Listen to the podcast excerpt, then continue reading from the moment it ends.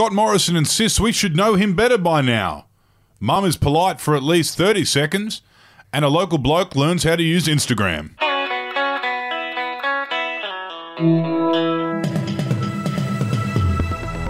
Hey, this is Effie Bateman, and this is your Daily Betoota for Friday, the 6th of May. I'm Clancy Overall. Thank you for tuning in. Alright, so starting off with some news and politics, and a bloke whose name the nation only learnt about when he knifed Malcolm Turnbull in the back says we can't trust someone we don't know.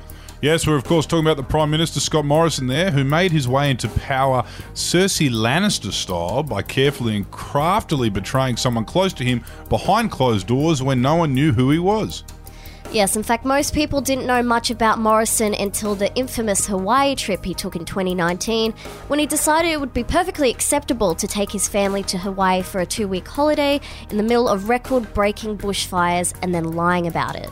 However, all this does give the current Prime Minister much more name recognition than the mysterious Anthony Albanese, who has little to claim for other than being Kevin Rudd's Deputy Prime Minister. There you go.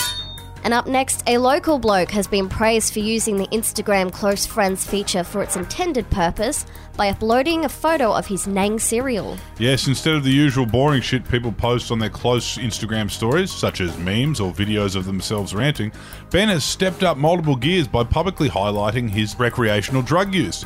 This is rather red hot, especially seeing as he's a government worker who could lose his job if it got out. Well, that's the point of a close friends function. If you can't get fired, it's not worth posting. Absolutely, his online shenanigans have actually prompted some of his mates to post some illegal activities of their own, starting an exciting new trend. And lastly, a local mum has somehow managed to say hello before remarking about her daughter's skin problems, which is an improvement seeing as she usually can't even get a greeting out before being an asshole. Yes, Steph Stewart had ventured to the suburbs to see her mum for the first time in two months yesterday, but had unfortunately forgotten what it's like to visit her parents, obviously not piling on enough concealer to protect her from mum's critical eye. Coming in for a hug, Steph had been ready to ask where Dad was when her mum had stopped to scrutinise the pimples on her chin, loudly exclaiming that she'd had a breakout.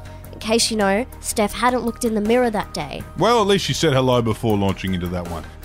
And the quote of today comes from the spokesperson for the Great Barrier Reef Marine Park Authority, who was left to explain why a recent climate change report into the widespread bleaching of coral in North Queensland has been delayed.